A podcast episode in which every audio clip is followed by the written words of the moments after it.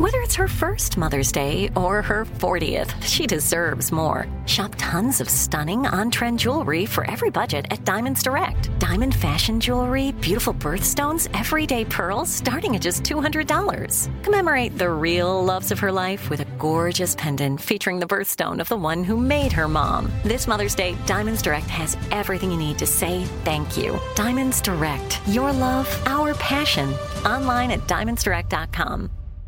I'm Tracy from Stuff You Missed in History class. Are you a small business owner or even someone who dreams of entrepreneurship? Then check out season two of Mind the Business Small Business Success Stories from iHeart Podcasts and Intuit QuickBooks. Join hosts Austin Hankwitz and Janice Torres as they interview entrepreneurs sharing insights around starting and nurturing a small business. You won't want to miss these inspiring stories of entrepreneurship and discovering ways to business differently so you can too. Planning your next trip? Choice Hotels family of 22 brands has over 7,400 locations and the perfect hotel for any traveler you want to be. Like a Cambria Hotel, serving up locally inspired craft cocktails for all my folks who maybe want to meet up and talk about Mad Royals. Check into a Radisson Hotel with flexible workspaces for you strivers who listen during business travel. Or a Comfort Hotel with free hot breakfast, family friendly pools, and big spacious rooms for the parents who listen with their kids and need a little retreat. What are you waiting for? Join Choice Privileges and start earning points your next stay. Find a stay for any you when you book direct at choicehotels.com, where travels come true. What does every grocery store aisle now have in common? Products that come in paper packaging. And not just the obvious ones like cereal boxes and juice cartons. From beauty products to boxed water, there are more opportunities to go papertarian than ever before. So why should you? Because paper comes from a renewable resource and can be recycled up to seven times. Simply put, it's the smart choice for the environment. And it turns out the easiest choice for you. Learn more at howlifeunfolds.com slash papertarian. Welcome to Stuff You Missed in History class from HowStuffWorks.com.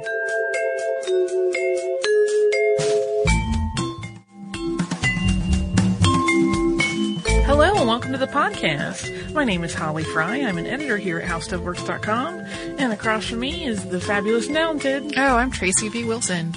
And and we are going to resume what we were talking about previously. Yes, uh, which is the real Al Swearingen. Yes. And we uh, recorded the first part of the podcast in which we kind of talked about the parts of his biography that kind of get glossed over in most accounts of his life. His- Yes. His time, you know, as a pioneer child and his time riding the rails and learning the trade of a barkeep and even serving in the Civil War. And when we left off, he was in the Dakota Territories, uh, in Custer City. And as Custer City was emptying out and everyone was heading to Deadwood where there had been a gold strike, he followed suit. And that's where we pick up. Yes. Uh, he bought a lot in Deadwood. Yes. And that was early 1876. So it was almost immediately after he got there. Yes. Um, and at night he ran a saloon out of a tent on the lot, which just sounds completely legitimate as a business. Well, it did then. Well, yeah. Everything was running out of a tent. right. Well, and he did eventually make this into an actual permanent structure. Yeah, you kind of have to admire his work ethic because basically he was working at night running the saloon, and then during the day he was supervising and working on the building of the permanent structure. Right. So he was basically just working around the clock to build his business, Yes. even if it was maybe not the most noble of enterprises in some ways. I have to admire his work ethic. Right. Well, and as we talked about last time, he had at this point a pretty extensive law breaking history. Yeah, he had some trouble with entering into business contracts that he really had no intention of uh, fulfilling his part of. Right. So while he was trying to get this new business off the ground, he had to do an unfortunate stint in prison when it finally caught up.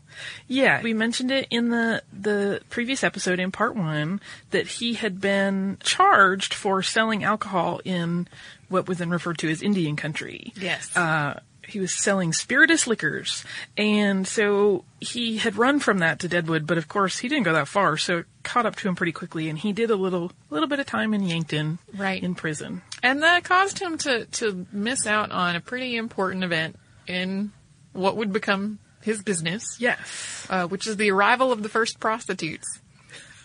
Uh, he was not there that day because he was in jail, Yeah.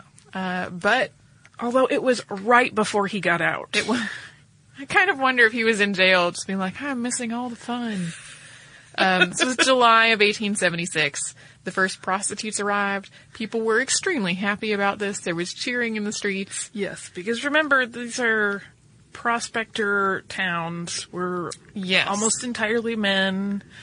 Not kind of the rough most, and- not rough the and tumble mo- life. Yeah, not a luxury setup at all. So pretty much any entertainment was welcome. Right. Uh, and along with the first prostitutes in town, there was also a theater troupe that arrived that was also welcomed uh, because people needed all kinds of entertainment and they wanted diversion. Yes. So that was uh he he missed out on the first entertainment uh really getting there. And since he was kind of setting out in the entertainment industry, it's a little uh A little a little bad luck on his part that he was in prison at the time. Maybe he felt like he had to make up for lost time.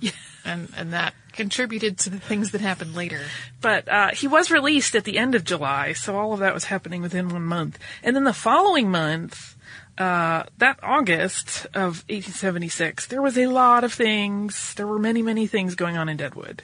Uh, on the first, Seth Bullock and Sol Star arrived in Deadwood. Um, Bullock went on to become sheriff. Uh, because almost immediately after they got there, Wild Bill Hickok was murdered in Deadwood, and it made it apparent that they needed a lawman Right.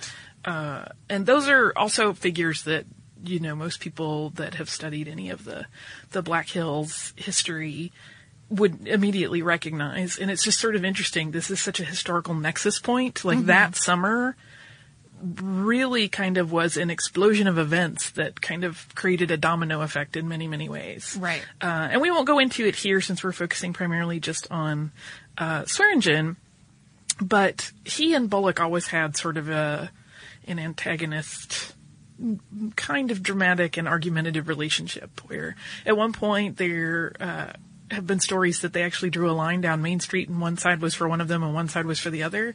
I mean, which is like, you know, a 70s sitcom, but That's exactly but what it really is, uh, you know, something that, that allegedly happened at the time. Right. So there's a lot of other interesting people at this point in history that I, I think it's such a rich sort of area to mine. We may have to revisit it at some point in the future. Yes.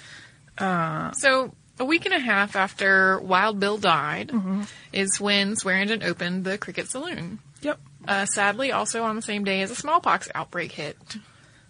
I'm telling you, August was very busy. that August was a, a tough month.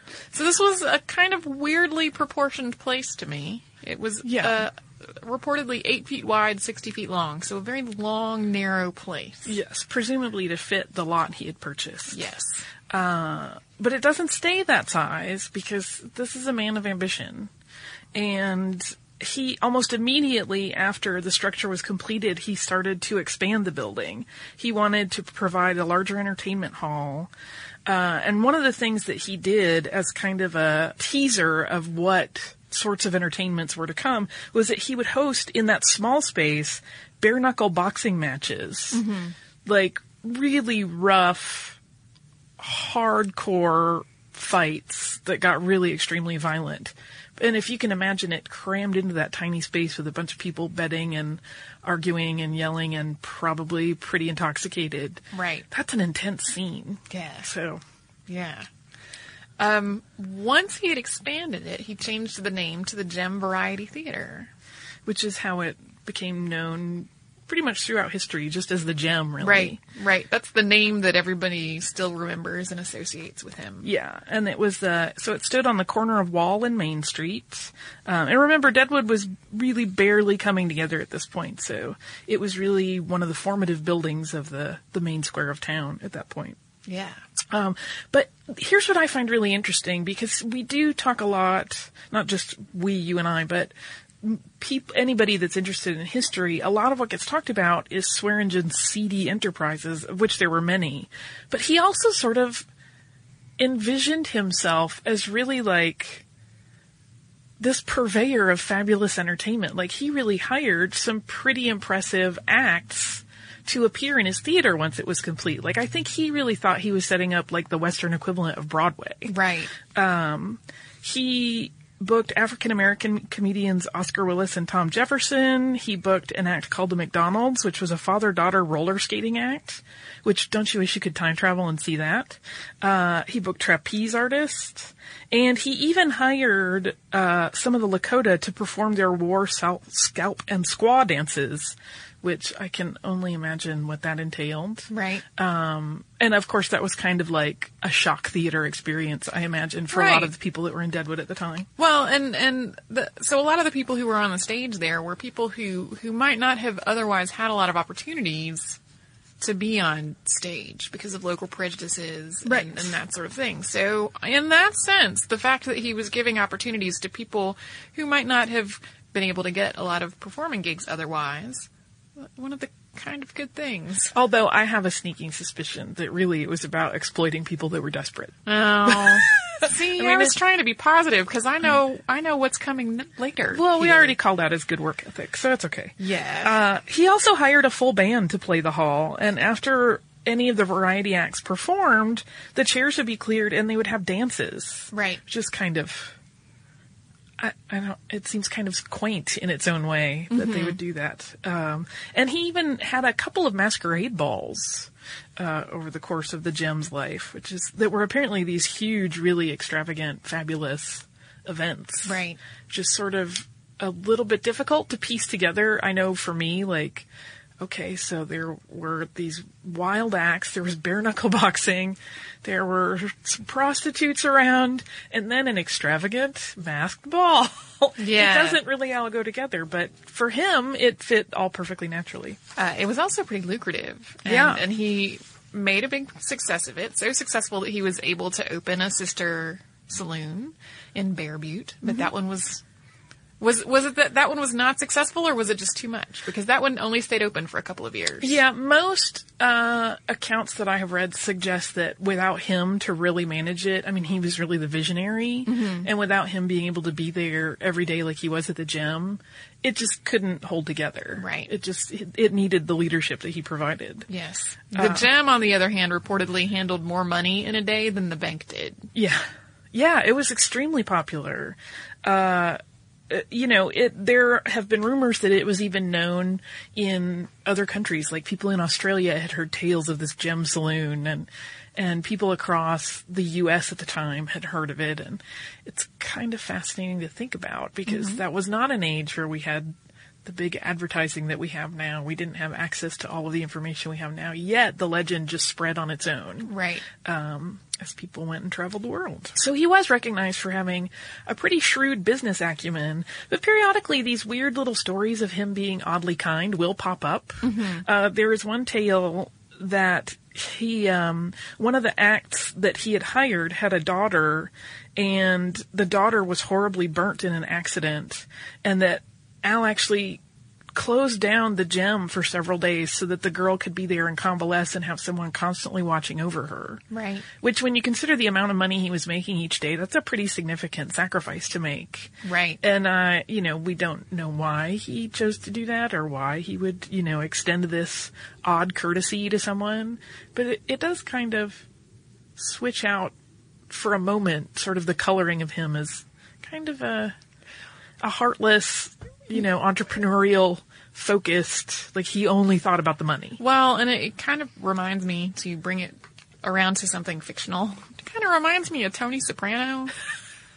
and how occasionally he would do something really nice for one of the dancers at, at the at, at Bada Bing, and you know, then he would cover up somebody getting beaten to death in the parking lot. Yeah. Like this, uh, that sort of is what Al Swearingen reminds me of a little. like, occasionally something might happen that makes you kind of go, "Oh, that was good." Well, and I mean, you you can't presume even somebody that leads a pretty seedy life that they're not all mustache twirling, Right. caricature grade villains. A lot of, No. t- I mean, they're humans and they're likely to have moments where they are touched by an event or feel sympathy or empathy for other people.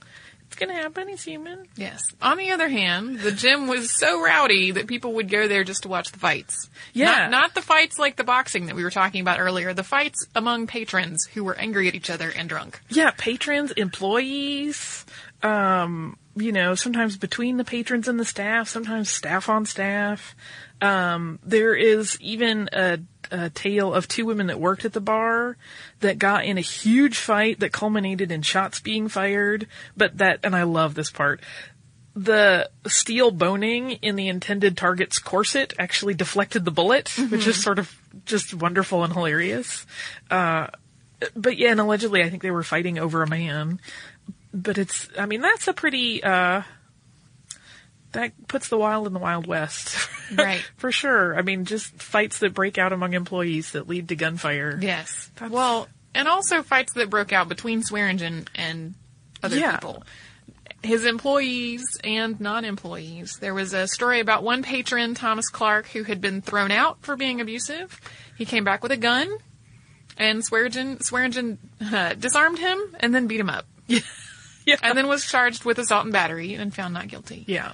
Um, similar physical confrontations also happened with women that Yeah. worked for him. So Oh, it was yeah. not, he did not, you know, he, he did not say, okay, I'm only going to be like He wasn't- punching men. He wasn't was gender biased everyone. about who he would throw a punch at for sure. Yes. Uh, yeah, he kind of developed a reputation actually for being abusive of women. Um, and it, it would come up in the press. The local paper would often comment that he had been seen, you know, hitting a woman or engaged in an argument with a woman and, and they kind of berated him publicly for his behavior, but it didn't seem to really, um, stop any of it. It just made him hate the paper. So, Yeah. so, uh, and there are also tales of all kinds of, you know, specific instances of fights and deaths that happened at the gem. Um, there was a jealous lover murder suicide. There was one instance that just, uh, kind of grosses me out where two women got in a fight and one woman carved up the face of another woman and allegedly even, you know, uh, a little eyeball scooping. Um, yeah, it's pretty gross. And this one is really weird. There was a logger who keeled over dead after going to the bar and drinking like a shot of liquor. And initially it was questioned as to whether or not Swearingen was involved in something illicit, but it was determined that the logger had actually come in from working um, out in the heat and had really quickly chugged ice water and then gone to get the alcohol and that it was actually the ice water that killed him. Um, but what an odd story to have attached to your business. Um, so he, so all of that had happened like right before he walked into the gem and ordered his drink. Um, and then of course, Calamity Jane was a figure Yes. that sometimes appeared at the gem. And there's one story of a night where she and Ike Brown came to the saloon and they were carrying the head of a Sioux that uh, Brown had killed. This is really gory, so if you are um, touchy of stomach, just be aware. They allegedly were cutting off pieces of the head and selling them for a dollar a piece, which is just as gruesome as it gets. Um, and that there was even one story that I read where uh, Ike Brown had said that he was going to eat the remainder of the head. Like it was really, Really horrifying. um, and apparently Seth Bullock was so horrified by the whole thing that he snuck in, stole the head from Brown, who was presumably drunk, and he actually buried it behind the gem because he just had had enough and thought it was way too gruesome. right. kind of Yeah. gives me the shivers a little. So, uh, through all of this, all, and it seems pretty insane to me, the amount of abuse and fighting and deaths and horror that was going on in Yeah. this place of business. There were still variety shows going on. Like, there was still entertainment Yeah. coming in to perform there. Like I, I'm not quite sure how. And this may you may be right that he it was not so much that he was giving opportunities to people that did not have them otherwise. It does seem kind of like people would maybe think twice about getting on the stage when it was likely that you know the audience may get their firearms out halfway through and- and, begin shooting one another during Yeah. the performance. But then he hired a pretty accomplished theater man, uh, this thespian named Harry Montague, who was extremely accomplished, recognized, like he had, you know, his name was a brand in theater. And he really staged these huge and elaborate productions, including they did a version of the Mikado there, um, that really kind of garnered some praise critically. Um, but when he left, things kind of started to fall apart a little bit. Right. It was almost like the theatricality had kind of rescued the gem's reputation a little bit, or at least, you know, grown big enough that it, it hid some of the other things. It had surpassed the all of the crazy fights and Right. bizarre selling of people's parts and uh but Montague departed. He had left at one point but then come back. But when he finally departed, the gem really started to flounder. Uh and they didn't have the huge stage shows to draw crowds and so the profits dropped off because those people would stick around after the show and drink and without them there anymore, they just weren't making the same amount of money that they had been. Right. Um, Swearingen actually sold it for a little while and bought it back. Yeah, and somewhere in there, he also tried to make it into like an eatery, like a diner kind of thing. I mean, he was willing to do anything. I Right. think, again, I gotta admire his work ethic, even though I think his other ethics were not so delightful. Uh, he really did want to make a um, a stab at kind of keeping it afloat and finding new ways to to profit from it. Um, but that was not even the first of the many problems that the gem kind of floated through. No. And he did buy back the theater after he sold it. Um, I'm Tracy V. Wilson from Stuff You Missed in History class. Did you know small businesses make up 99.9% of all businesses in the United States? The world is powered by entrepreneurs, and if you're a small business owner or even someone dreaming of starting your own business, then you'll want to check out season two of Mind the Business Small Business Success Stories from Ruby Studio, from iHeartMedia, and Intuit QuickBooks. And every episode, hosts Austin Hankwitz and Janice Torres talk to entrepreneurs about how they've grown from the lessons of launching and nurturing a small business and how they have found success being their own boss. From the excitement of first starting out to finding the right tools and resources to process invoices and payments like QuickBooks Money, you won't want to miss these inspiring stories of entrepreneurship and discovering ways to business differently so you can too. And if you're a small business owner or even someone dreaming of starting your own business, then you'll want to check out season two of Mind the Business Small Business Success Stories from Ruby Studio, from iHeartMedia, and Intuit QuickBooks.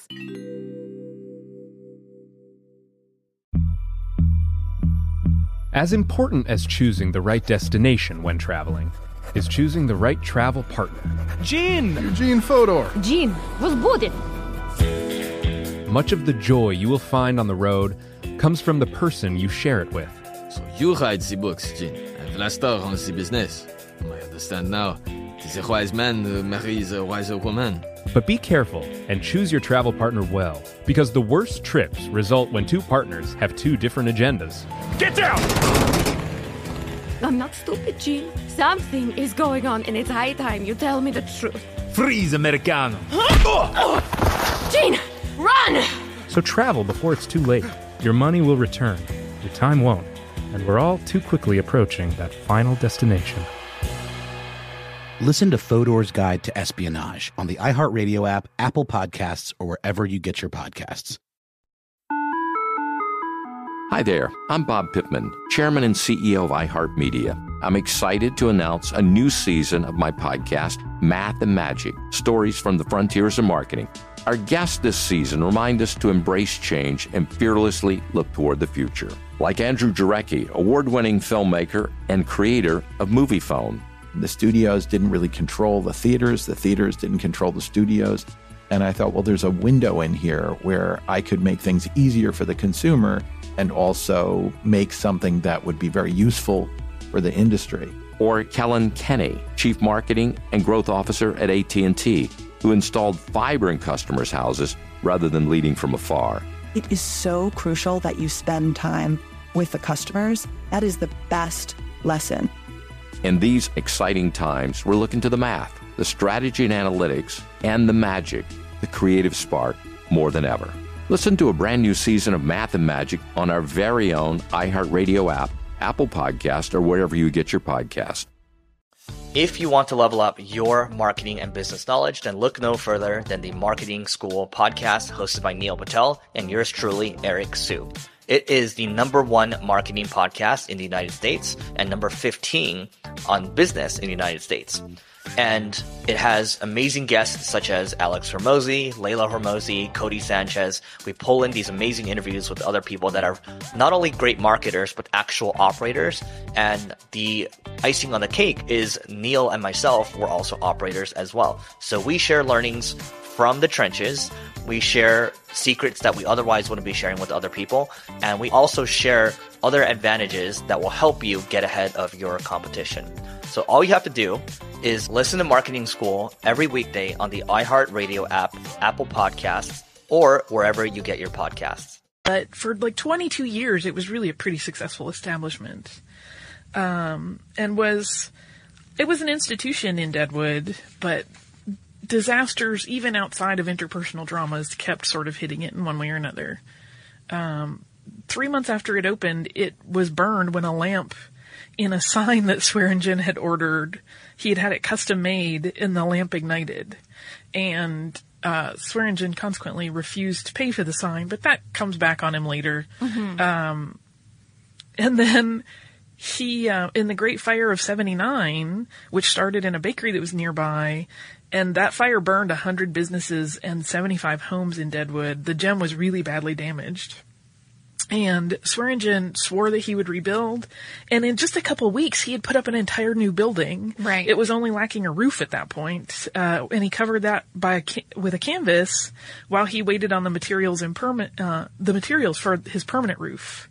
So he took advantage of those setbacks, and in that one in particular, he expanded the square footage uh, to include both a dance hall and a theater. Whereas the, it had been the theater before, and then they would clear chairs for dances. Right. Now it was like all of these things. He kind of kept turning lemons into lemonade in a way. Yeah, you didn't have to redo the whole room to be able to have something different Yeah. in there anymore. After it was reopened, though, it was set upon by arsonists again. Uh, It's not a long walk It's to really not. presume that Swearingen had his fair share of enemies. Yes, he definitely did. Um, uh, there were the arsonists came. So, some Chinese immigrant workers um, put the fire out. Uh, in May of 1883, a rainstorm and melting snow flooded all of Main Street, including the gem. Yeah. Uh, some buildings actually got washed away. Yeah. Um, I think it was in rebuilding from that, making repairs from that. He he put a drain plug in the upper floors so that that might not be quite a problem anymore. Yeah. Um, and then another fire.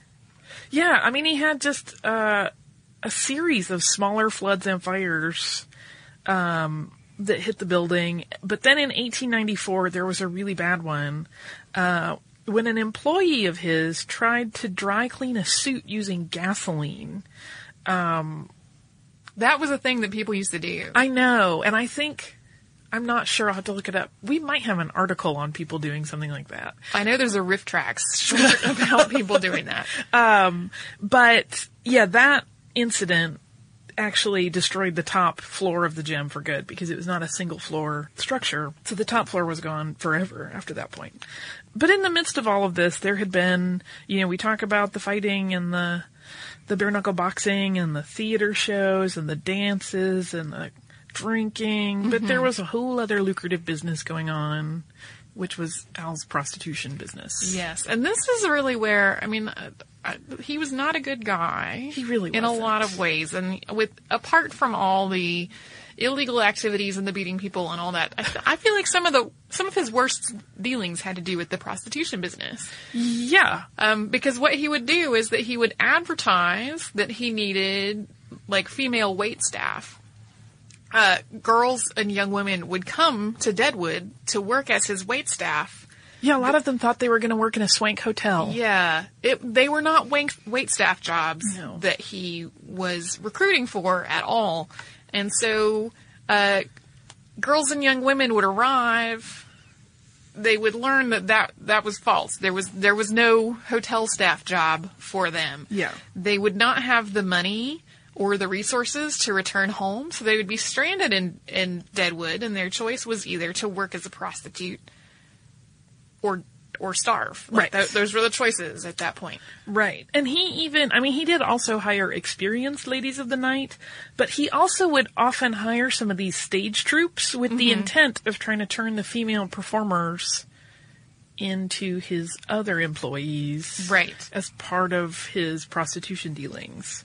Um, just so squirrely. Yeah. Uh, and the Black Hills Daily Times, who we mentioned before he was not on good terms with, uh, ran an article at one point entitled A Den of Prostitution Under the Guise of a Dance Hall Stocked with Unsuspecting and Innocent Girls Engaged Through Misrepresentations by its Bestial Proprietor. There's a headline for you, nice and succinct. Yes. Uh, and it basically kind of recounted the tale of one particular group of girls that were lured to Deadwood from Chicago, again, thinking they were going to work in a hotel, and then Swearingen locked them in their rooms Mhm. and basically, um, allegedly townspeople heard about this and they liberated the girls and eventually sent them back home. Um, but the story, even though it was a total smear on Swearingen, Swearingen's name, I mean, it was intended as a smear piece, it really had almost no impact on his business. Right. His prostitution dealings continued to thrive. Um, and of course, like his other employee dealings, those women were often beaten. Yes. Uh, he didn't.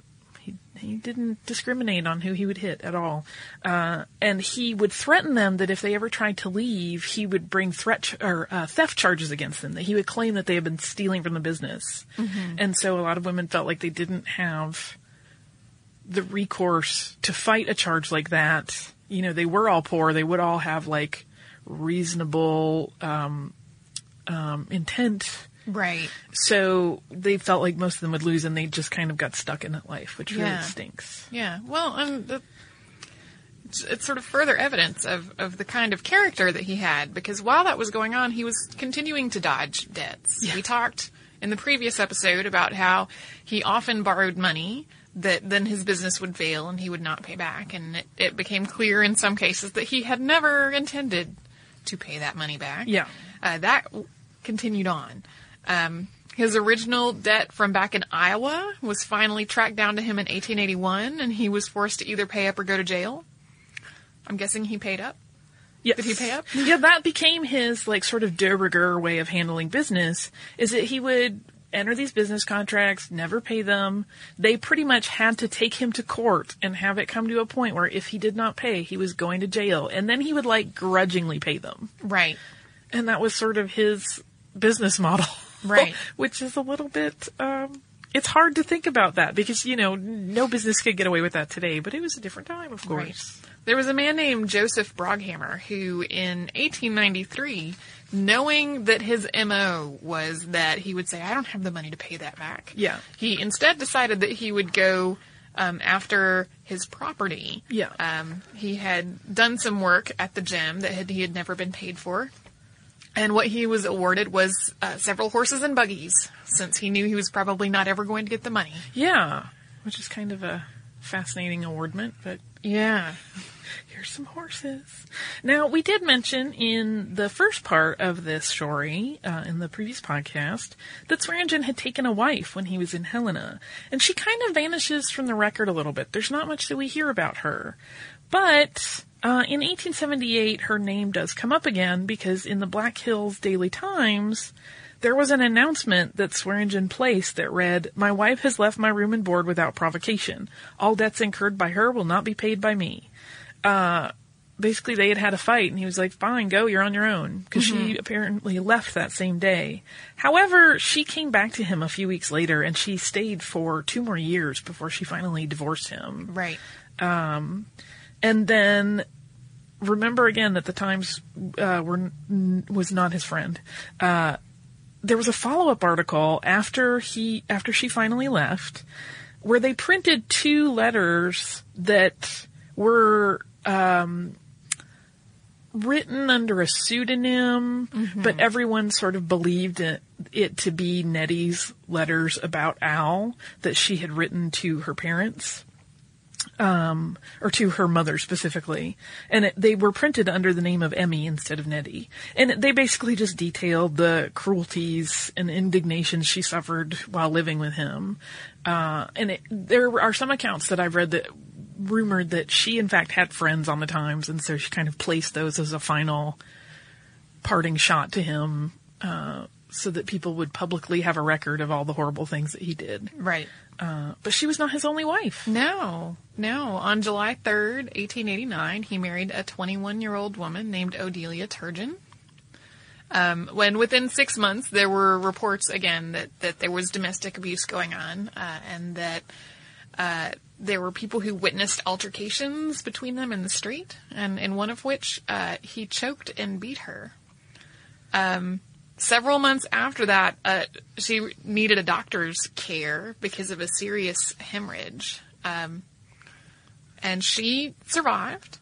Uh, but not long after that, he divorced her, claiming she had been unfaithful. Yeah, and it's weird. The accounts never say what type of hemorrhage it is. It's just listed as a severe hemorrhage. Right. So the suggestion there is that he once again beat her Mhm. and, you know, brought her apparently near death because um, many reports of it make it sound like she really was at death's door and, you know, it was sort of miraculous that she rallied and survived. Yes. And then he had another really weird relationship uh, with a woman named Hattie Lewis.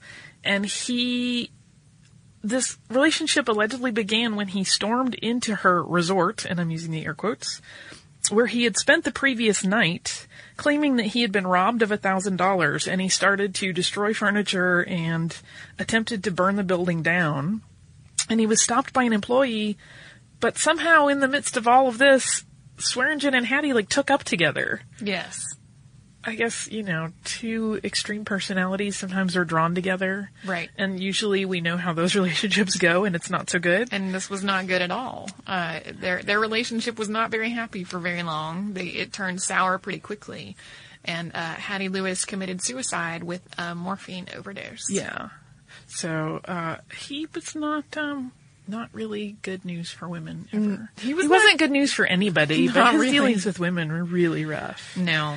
Uh, So we're we're getting to the point of well, how much more bad stuff could this guy do, and and we're sort of also near the end of his story. Yeah. Um, in December of 1899, another fire tore through the gem, uh, and this time he did not rebuild it. I actually, there's a part of me that just takes this sort of Schadenfreude gleefulness about this particular fire. Um, because it's a fire that started in, in multiple places simultaneously. yeah, witnesses saw the fire blaze Yeah. up in, In some reports say five, some say six different spots at the Right. same time. Uh, it, firefighters came and they miraculously could not find the wrenches to use to connect their hoses to the to the water to the water. Yeah. Um, and so another fire department was called in, who also could not The find their same wrenches. problem. yeah. So, hmm, how in the world could that have happened? Um, my first, in, in reading about that, my first response was like, did he do it for the insurance money? But that was not quite a thing then. It's much more likely Yeah. that one of his many enemies took it upon Yeah. themselves to do a very thorough job of burning down the gem. Yeah, he really had plenty by that point. Yes. Uh, so he finally decided it was not worth trying to rebuild again. That was it. Uh, so he left Deadwood and went to Leadville, Colorado to meet up with his younger brother Theodore, who also had a saloon. And he worked with Theodore for four years.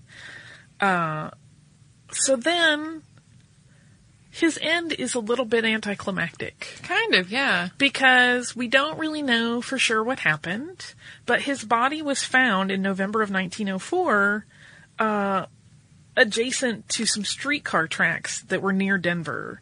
And, um, the initial observation, observation of the body suggested that he had died from a massive head wound from a blunt heavy object. But in the Oskaloosa Herald, it was reported that he had likely fallen while he was trying to board the motor car, possibly having been hit on the head by some part of the train. However, he also reportedly had scratches on the side of his face, which I guess could happen, you know, if he fell and slid against the ground. Mhm. But it kind of almost doesn't add up. I'm sure I'm not the only person who thinks he must have been attacked. Yeah, it's a little weird. It's sort of a strange way to go to just, you know, be found and for him to have been trying to board a streetcar and fall and died, but no one knew about that. They just found the body later. It could have happened. It I'm could have sure. happened that there just coincidentally were not any witnesses speaking up to what had happened. Maybe they had those wrenches that were lost from Maybe so. Uh, and Maybe then that his- was the murder weapon. And then his body was eventually transported back to Oskaloosa for burial, which is where, uh, if you listen to the first part, he grew up as a pioneer child. Even though I believe his parents had divorced, but they were still both buried there together. Uh, and then he was buried there with the rest of the family, which is a, it is sort of a, uh, such an anticlimactic end for so much drama in his life. Mhm. Uh, but we don't really know. It could have been a very climactic night of craziness. All we know is that he was found by the streetcar tracks. Right. So, that's the story of Al Swearingen and his wild and woolly life. I mean, I can't even imagine. Yes. Well, and to have his actual life be even stranger and more dramatic and more full of crime and craziness than it's ever portrayed in fiction. than it's ever portrayed in, in a very expletive filled Yeah. HBO show. Yeah, if you are interested in watching Deadwood, I really love it and highly recommend it. But uh, be ready if you are not comfortable with a lot of swearing. It is probably not the show for you because they really floor it. I mean, they hold back nothing. Yeah. Well, and it's uh, it, rather than using swears that were in use at the time, which sound weird to people now. Yeah, they don't read the same. No. No, they use modern. They lots and you lots. have no questions of the intent of the language. Absolutely not. Although you know that show is written in iambic pentameter. Did not know that. Yeah, it's bizarre. Okay. You don't think of it, and then when you know it, you can't stop hearing. Well, now I'm. It's going to be stuck there in my head.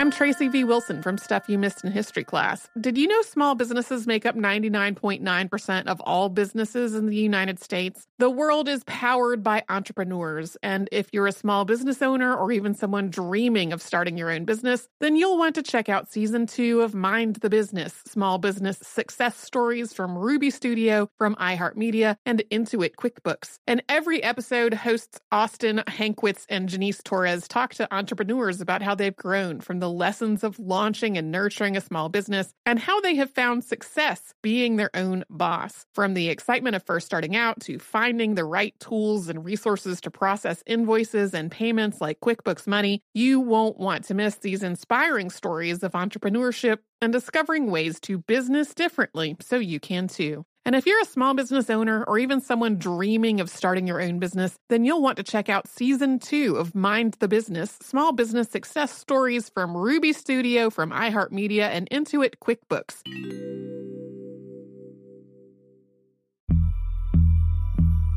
As important as choosing the right destination when traveling is choosing the right travel partner. Gin! Eugene Fodor. Gene, was booted. Much of the joy you will find on the road comes from the person you share it with. So you write the books, Jin, and Vlasta runs the business.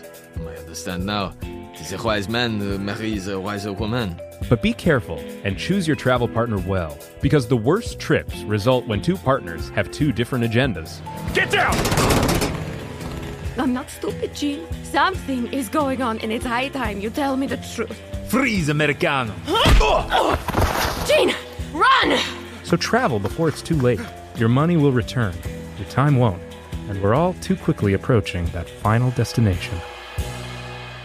Listen to Fodor's Guide to Espionage on the iHeartRadio app, Apple Podcasts, or wherever you get your podcasts.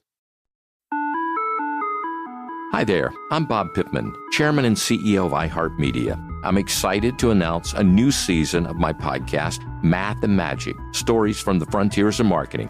Our guests this season remind us to embrace change and fearlessly look toward the future. Like Andrew Jarecki, award winning filmmaker and creator of Moviefone. The studios didn't really control the theaters, the theaters didn't control the studios. And I thought, well, there's a window in here where I could make things easier for the consumer and also make something that would be very useful for the industry. Or Kellyn Kenny, Chief Marketing and Growth Officer at AT&T, who installed fiber in customers' houses rather than leading from afar. It is so crucial that you spend time with the customers. That is the best lesson. In these exciting times, we're looking to the math, the strategy and analytics, and the magic, the creative spark, more than ever. Listen to a brand new season of Math and Magic on our very own iHeartRadio app, Apple Podcast, or wherever you get your podcast. If you want to level up your marketing and business knowledge, then look no further than the Marketing School podcast hosted by Neil Patel and yours truly, Eric Siu. It is the number one marketing podcast in the United States and number 15 on business in the United States. And it has amazing guests such as Alex Hormozi, Leila Hormozi, Codie Sanchez. We pull in these amazing interviews with other people that are not only great marketers, but actual operators. And the icing on the cake is Neil and myself were also operators as well. So we share learnings from the trenches. We share secrets that we otherwise wouldn't be sharing with other people. And we also share other advantages that will help you get ahead of your competition. So all you have to do is listen to Marketing School every weekday on the iHeartRadio app, Apple Podcasts, or wherever you get your podcasts. And now I have some listener mail. Yes, you do. I have two pieces, and they are both about uh, our Pope, ben- Pope Benedict IX podcast, which was about uh, his renunciation of the papacy. And both are corrections, so I appreciate it. We have such awesome listeners. The first one is I found your episode on the other Pope Benedict very interesting. One thing I noticed is that you always mention the Pope as being a strictly spiritual leader. I think we mentioned briefly, I'm jumping out of the letter, um, that it wasn't it had more to do with power at that time but we did not address this listener's specific correction so i'm very glad they wrote in uh, it says however for most of its history including benedict IX's period the holy see owned the papal states the pope was a secular and a spiritual leader since he needed to manage the papal states as well as hold the role we now know for we know him for. Uh, it is only in 1870 that the Papal States were fully incorporated into the then newly born Italian state, and in 1929 that the Vatican renounced any claim on the Papal States. In Benedict IX's day, being Pope was more than leading souls. It was being a major landowner and managing or reaping the benefits of very lucrative lands on top of the wealth deriving from tithing and numerous donations to the church. Keep up the good work, Zara. Uh, yeah, I um, I completely blipped right over that. Uh, I mean, we did kind of talk about Benedict IX not really being the most spectacular spiritual leader, so, but I did not talk about the politics of Mhm. that being not just a, um, a religious seat at the time. So thank you for that correction. And the other one is from our listener Brooke from Florida.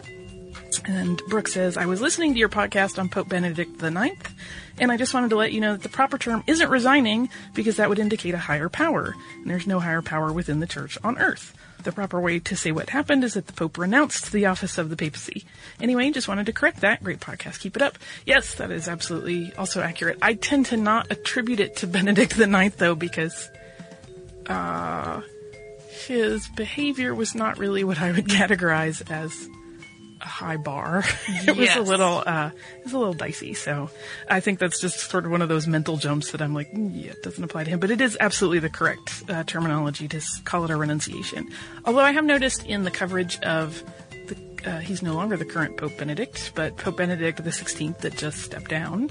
They, uh, the press uses resigned a lot, and I, I don't know if that's just a desire to be, um, uh, neutral and not sort of engage the the language that is most accepted by the Catholic Church or not. I don't. I would have to ask the editors of all other press outlets. I kind of want to ask the editor of the AP Style Guide. They might have a thing. that Oh, they might. We should do that. So, uh, thanks to both Brooke and Zara for those awesome corrections because those are uh, important and maybe not always recognized differences from you know what we did. Uh, if you would like to write us, you can do so at historypodcast at discovery.com. You can also follow us on Twitter at Missed in History, and we are also on Facebook at facebook.com slash historyclassstuff. If you want to learn a little bit more about something we talked about today, it's not the most upbeat topic, uh, you can go to our website and type in human trafficking in the search bar, and the article How Human Trafficking Works will come up, which is germane to the Al Swearingen story since he did some kind of creepy things with people. Uh, you can also research almost anything else your heart desires, hopefully more upbeat than that, at our website, which is howstuffworks.com. For more on this and thousands of other topics, visit howstuffworks.com.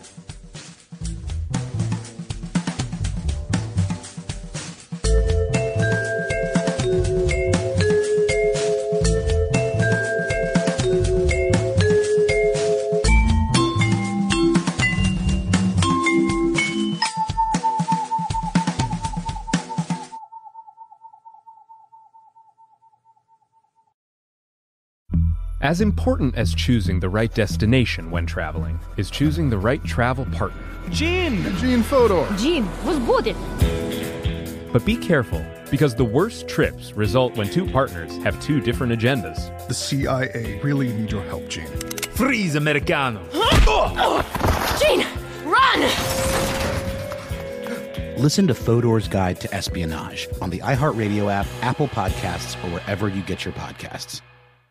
If you want to level up your marketing and business knowledge, look no further than the Marketing School podcast, hosted by Neil Patel and yours truly, Eric Siu. It is the number one marketing podcast on Apple and number 15 on business in the United States. Now, if you want to listen to interesting conversations with operators that have been there, done that, also with other interesting guests, then listen to Marketing School every weekday on the iHeartRadio app, Apple Podcasts, or wherever you get your podcasts.